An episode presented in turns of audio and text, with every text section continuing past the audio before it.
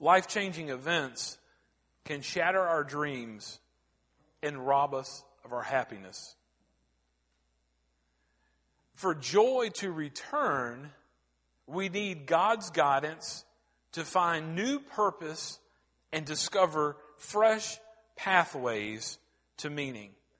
I'd like to tell you this morning a little bit about a pathway that my family went on back in March of 2007. Kendall was pregnant with our twin boys. Her water broke. She was just shy of 32 weeks. We're in the hospital. They said, Well, we're going to keep you pregnant. We're like, Okay. And she's like, These babies are coming. And they're like, No, ma'am. She's like, This isn't my first child. They're coming. They checked her. Oh, three alarm emergency. Our boys are born. They're born healthy, but slightly premature. They're, they were 3, 12, and 5, 10. 5, 6. That's why you have a wife to keep those numbers and things straight. But they were 3, 12, and 5, 6. They spent their first month in the NICU. They were a month old when they came home. Now, my boys were born there on March 7th, and so that was on a Wednesday. That Monday, my mother goes to work, of which she had worked for many years at a local car dealership. She goes to work that following Monday, and they said, We don't need you anymore. You can pack your things, and your job here is done. So our babies are in the hospital. My mom loses her job. Just before that, we had a building that we owned. Our tenants gave notice. They moved out. You see, as we're going through all of this, we, we can't see the picture clearly. Amen? There, there's just a lot of things that are unknown. Mom's lost her job. Kendall is on maternity leave. We find out that our boys had myoclonic seizures and that she wouldn't be able to go back to the job that she loved. Do you think that was a loss? Yes. She was not grieving a loss, and as we've been on the series that we're in, talking about finding the good in grief, loss and grieving is not just the death of a loved one. Amen. It's, it's the change of things in our life. It's the change of a job status. It's becoming empty nesters. It's losing privileges and, and your health doesn't allow you to do the things that you used to do. And so for us, we could not see it. But at the time, from that, God birthed a gift shop that we opened. It was called More and More Gifts Galore. And what was beautiful about it was Kendall was not able to go back to work. Our boys were not able to be out and about. We weren't able to go to church. We weren't able to do these things. But God provided. He took an empty building. He took mom being out without a job. He took Kendall without being a job, without a job and boys that needed to be cared for and he turned it into a business in which we could do that and we could care for our kids and we could grow that business. And I fast forward really quick, the economy tanked and my parents held on. Kendall went and found another job. She wound up at the pregnancy center, but the economy tanked. My mom held on as long as she could. And then she just decided, okay, let's just lock the doors. Let's just go home and lock the doors. And I want you to know that even in that, even in just holding on as long as she thought she should hold on, she entered a new season in her life. And she became a caregiver for her mother and for my grandmother. So this morning, if you hear nothing else I tell you, if you will take and you will look at AT&T, not your cell phone and not the cell phone company, but AT&T. If you will look at your attitude, if you will begin to trust God and you will begin to allow time to just God to have His way in that time, He will provide. Amen? He will provide and He will do things that you never imagined that He might do. So that's how He shattered some dreams and that's how He gave us a new purpose and fresh pathways to meaning. Listen, times of loss and tragedy in our lives will lead us on an unexpected journey through grief. We'll either allow our loss to defeat us or we'll look to God and others for help and guidance through the pain in the process of healing. Friends, I hope that this series has and will continue to be helpful to you and to others. Amen. Uh, If I could remind you, we have a sermon series page, just like we do all of our messages, but also all of our series. There's a page devoted just to this series of finding the good in grief. All of the messages from this series are on that page. There are resources and books that I referred to. There are some downloads that you can, some resources that I picked up along the way. I would just ask you to go there. It's BibleFellowshipSumter.com. If you need to go back and listen to one of these messages, if you just need to share one of these messages with someone else, I ask that you do that. So I want us to review really quickly about what we've said about grief. Grief is inevitable. Grief is inevitable. It's a journey we must all go on. Grief is personal and it involves a process. The grieving process takes time and it takes trust. As I mentioned to you a minute ago, as I was studying and preparing this week, that AT&T, like I have to have acronyms to remember things. I mean, even my wife's own name, I call her KM3. It's basically, and if you've ever seen that written on Facebook, let me just explain. I love acronyms. I don't know why, but that is her first initials. Her, her maiden name was Kendall Marie Mullen. And so when we got married, it was Kendall Marie Mullen Moore. So M, M, M. So K, M to the third power. Whatever. Don't ask. Don't ask. She's cubed. No, I'm round. She's cubed. I don't know. Anyway. So AT&T. Attitude, trust, and time. Attitude, trust, and time. Man, I tell you what, sometimes I think we just need to check our attitude. Amen? We need to check our attitude when we, when we enter the door. When we enter the door of church each Sunday morning, we need to check our attitude. We need to check our heart. We also need to trust God and we need to allow Him in His divine nature to just trust Him and allow, eh, through time, He will show us more. There's a song, there's a hymn I love. Further along, farther along, I'll understand all about it. Amen. There's some things we might not ever understand. Amen. We're not God. But listen, as we grieve, we have to trust God and lean on others. If we allow ourselves to live in the illusions of denial, escape, or fantasy, we stray from the pathway to healing. Most importantly, grief requires us, listen, grief requires us to keep walking and keep talking with Jesus. Not just grief, amen? In life in general, that we have to keep talking and keep walking with Jesus. Last week we said this life is not measured in time, but in moments. Life is not measured in time, but in moments. And we had been looking at moments of grace as we grieve. What is a moment of grace? A moment of grace are those thoughts that press upon us that we immediately know came from God.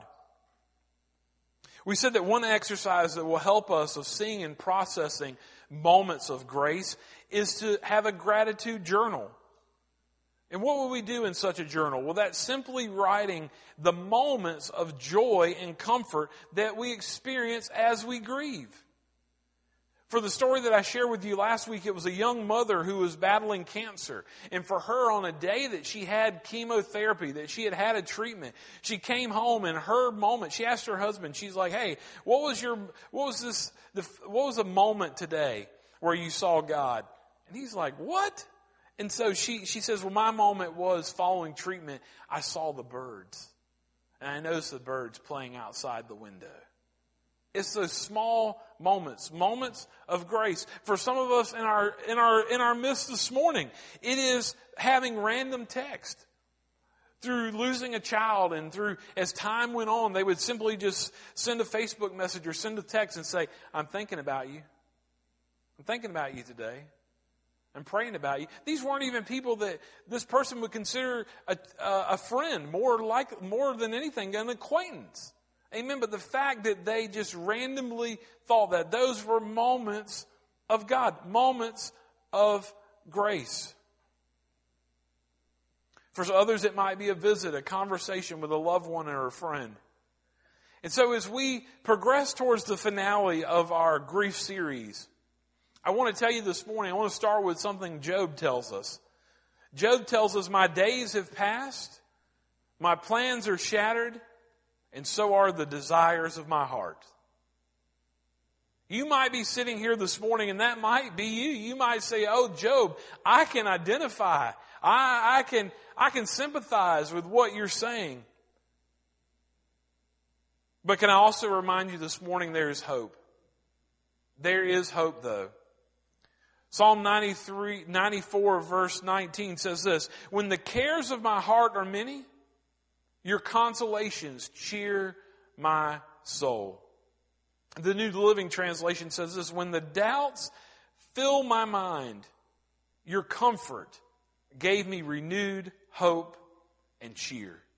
I'd like for you to take your copy of God's Word and turn over to the New Testament uh, we're going to be in Philippians for a few moments this morning, and I'd like for you to turn to Philippians chapter 4. So if you'll find Romans and 1st, 2nd Corinthians, then you have the uh, smaller letters of Paul. So you'll have a Galatians, uh, Ephesians, and then Philippians. And so if you'll find Philippians chapter 4, also I take this as a pause for a moment of uh, identification as radio stations do. If you didn't hear me give you that pathway, there's a nice little handy thing in the front of your Bible. Don't forget to use it. It's called a table contents page. Amen.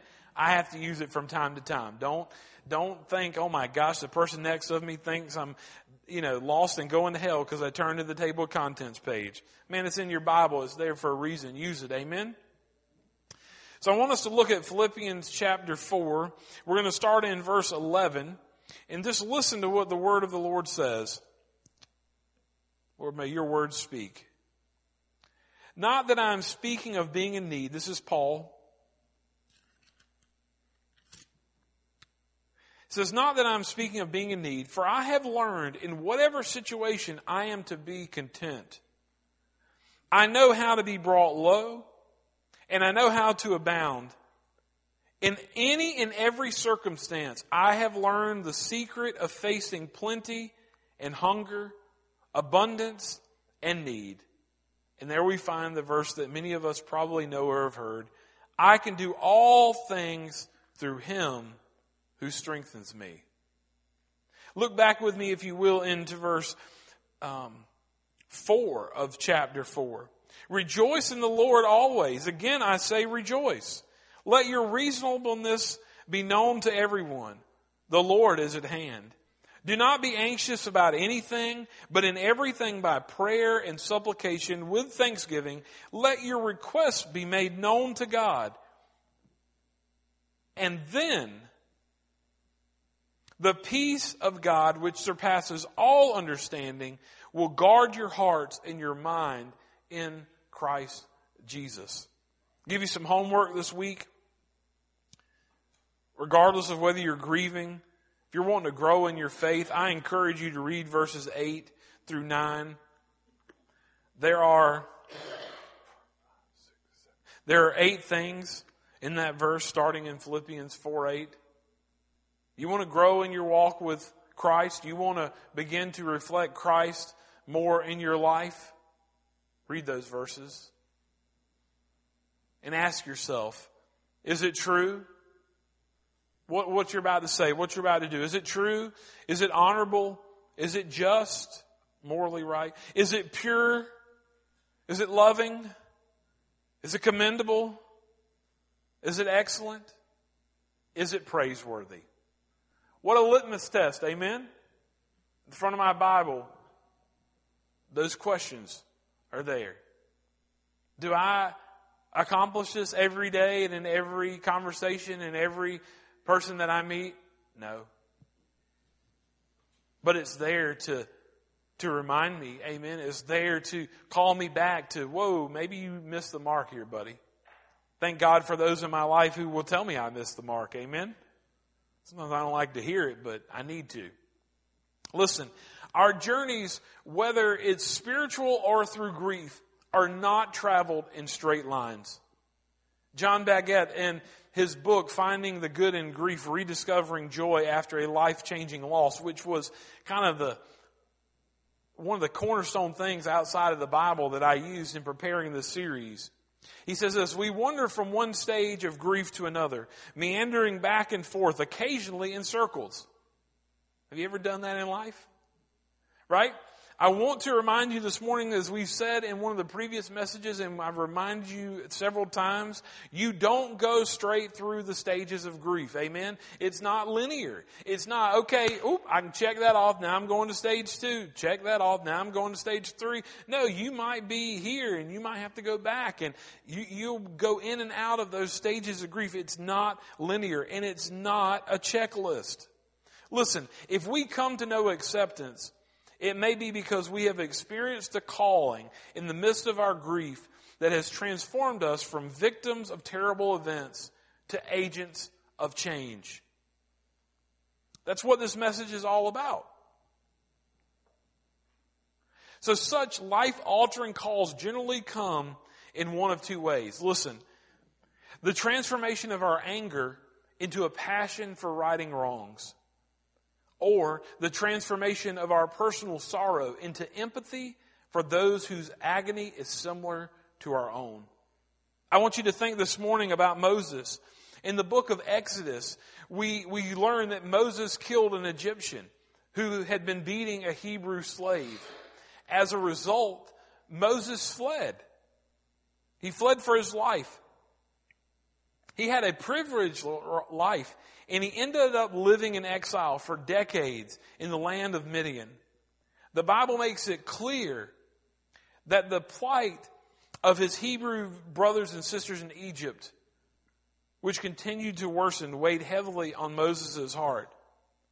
In his burning bush experience, Moses heard God's call to return to Egypt, a mission that would expose him to great personal danger Moses answered God's call. For Moses, a journey that had began as anger at the treatment of Hebrew brothers resulted in the loss of a privileged life and important relationships.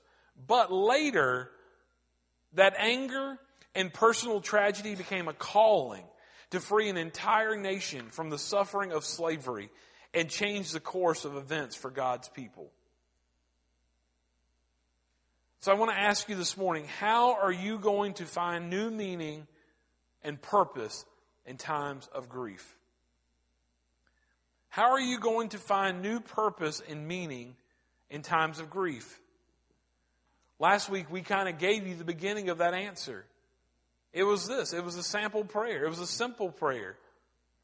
Lord, open my eyes, my ears, my heart, my mind. Right? It might be praying, Lord, give me the eyes to see, give me the ears to hear, a heart that accepts your love, your will, that does not become hardened, a spirit that is in tune with yours. You know, how do you go from discovering new meaning and new purpose? There's a gentleman who took his wife to try to get help. She was battling some mental issues.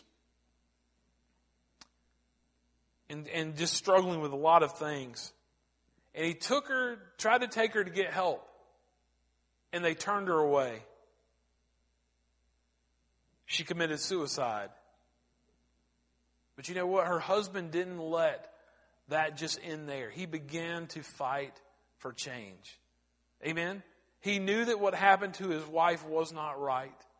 And that other people should not have to go through what he did.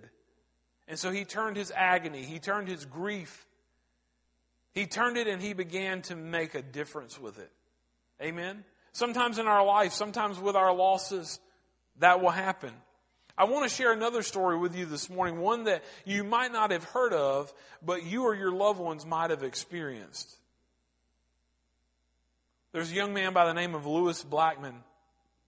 He was a healthy, gifted 15 year old from Columbia and he underwent elective surgery at MUSC in 2000. He had four days to live when he entered the hospital there at the Medical University of South Carolina, the Children's Hospital there in Charleston. In one of the state's most modern hospitals at the time, he bled to death over 30 hours while those caring for him missed signs that he was in grave peril. Following his death, his family was grieving, if you can imagine. And his mother, she became an advocate. She fought for change. Her grief helped her find new meaning and purpose in life. She went to, her thing became, she wanted to help move the needle for other patients and for other families. And in June 2005, the Lewis Blackman Hospital Patient Safety Act became law in South Carolina. How do I know this? Because I work at Prisma Health Tuomey Hospital. The Lewis Blackman Law, we're aware of that. What does it do? What did that change do? You're, as, as one article I read, you're never going to take human error out of the equation. But what, what, Mr., what that young man, Mr. Blackman, Lewis Blackman, his death did was it establish protocols and procedures to keep things from happening like his death. You're never going to take it out, right? We're all human. We're not God. But listen, from his death, simple things began to go into place. You can read his story if you Google him, but basically the three things that the act the law put into place is that all employees at the hospital have name badges that have at least their first or their part like me it could be c dot Moore but it has their name and it has what they do so that people understand who is helping them it also means that there's written information provided. When you go into the hospital, this Lewis Blackman Act, you, if you've had a procedure or you've had a loved one in the hospital, you've come across that since 2005. There's literature, there's things that is information that's provided of how you are to, who's helping you and how to ask questions. And most importantly, the Lewis Blackman law, it gave patients the right to ask for their attending physician.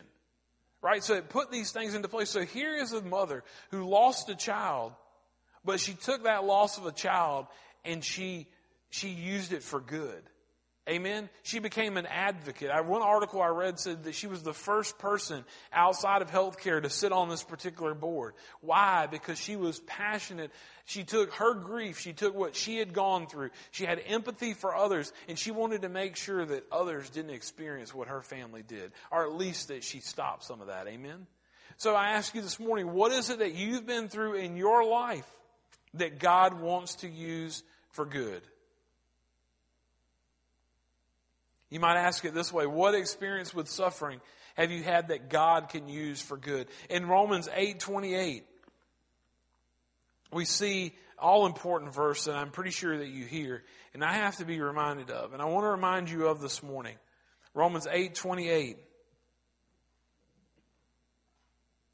And we know that for those who love God, all things work together for good for those who are called according to his purpose. All things work together for good. Does that mean that it's going to be joyous? Does that mean that we're going to have a hiccup free life that has no drama and has no heartache? No. But if we will seek God, if we will love Him, if we will draw near to Him, all things work together for good for those who are called according to His purpose. Can I remind you of this too, that some people have become famous because of their efforts on behalf of their causes, like the Lewis Blackman law, right? His name is forever in that. In the healthcare arena, the Lewis Blackman law, if you work in South Carolina, you know about that. You know that what you're supposed to do. But for others whose grief has been transformed, who has been transformed into a calling, they're ordinary people. They're ordinary people who receive little or no recognition for their efforts. They use their God given talents and skills as best they can to help bring about change. Listen, a calling is not always a grandiose cause. Amen? It might simply be taking meals to the sick or the homebound or transporting others for medical appointments. It doesn't have to be done in the grand things, just as I told you this morning of Miss Elaine. You know what? Some Sundays she misses, and I hate not seeing her back there. But you know what I encourage her when she leaves? She found community. She found, she found what we're supposed to be about, about finding fellowship with those ladies in her Sunday school class. But this morning, I stand before you because, like her, she doesn't feel probably well. She doesn't feel like going out and serving, but she's going to because why? God has placed that on her heart to go and she's going to help help her sister get a meal and then she's going to comfort a family who has lost a loved one. Amen. So just because you don't show up on Sunday morning, I'd much rather see that, see empty because I know that she's doing good versus some people, they sit out because it was going to rain today. Or they over, you know, they've overdone it. There's some people, Mr. Robert has come and he said, I didn't feel like coming this morning, but I knew I had to come. Thank God for men like him who do come, who push through that. We have to do that in our life and walk with Christ. A life changing loss can cause us to rethink our priorities in life. And so I want to ask you as we begin to kind of wind towards the end what do you want your priorities to be for the foreseeable future? Can I remind you of something too that I've said? As you go through a time of grief, as you go through a time of loss, don't make major changes right away. Amen? Don't, it's not a time to make major changes in your life. I want to close this morning by reading something that John Baggett wrote. He says this Grief can be good because it softens the blow and eases our pain until such a time as we are better able to cope with it. Grief releases the intense emotional pressure within that threatens to do long term damage to our emotions and bodies. Grief forces us to struggle for a time with our questions, our anger, our guilt, our sorrow, so that we might reach the day when we will be free from the power over us, from their power over us. Grief can be good because it sensitizes us to the suffering of others, awakens empathy, and calls us to respond in service to the needs of our neighbors. And no matter how horrific a tragedy is, grief can become good. Grief can become the means by whereby God transforms evil in this world into good.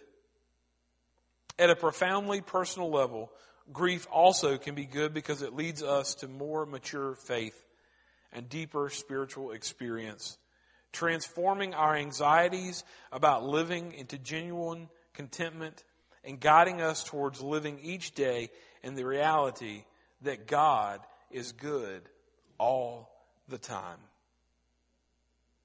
May our prayer be in times of grief or in any stage of our life, Lord, what do you want me to see? Lord, what do you want me to see? And he says this if we can see our journeys of grief through the eyes of faith, we will see important lessons to be learned.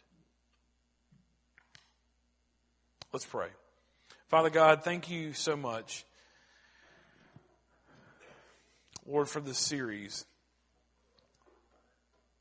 Lord, thank you for what you've taught me about grief and loss so that I may minister better to those around me, so that it may help me in my time of grief and loss. Lord, I'm here because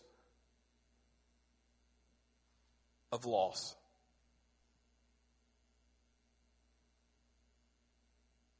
Father, I pray today that if there's one here this morning that is struggling with grief, is struggling with loss. As Jimmy prayed this morning, one he knows two people that are struggling with losing a loved one. Father, we have those in our own midst that have lost loved ones. Father, I pray that you would comfort them.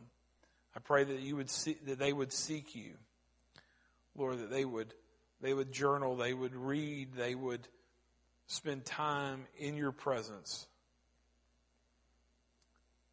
And just pray, Lord, give me the eyes and ears to see and to hear those moments of grace. Father, thank you for those in this series, through this series, that have shared their story with grief and with loss. Father, we, I thank you for them sharing. I thank you that it reminds us that we're not alone.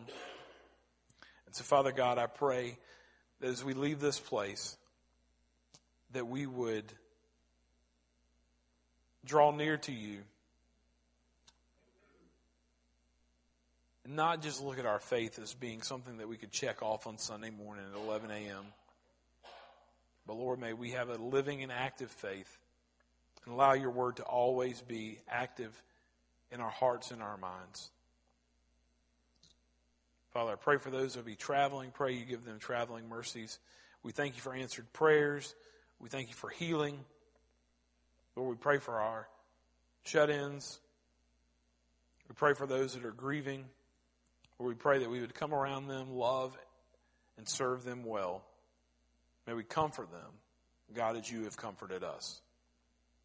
Father, we thank you for all your many blessings. For it's in Jesus' name I pray. Amen.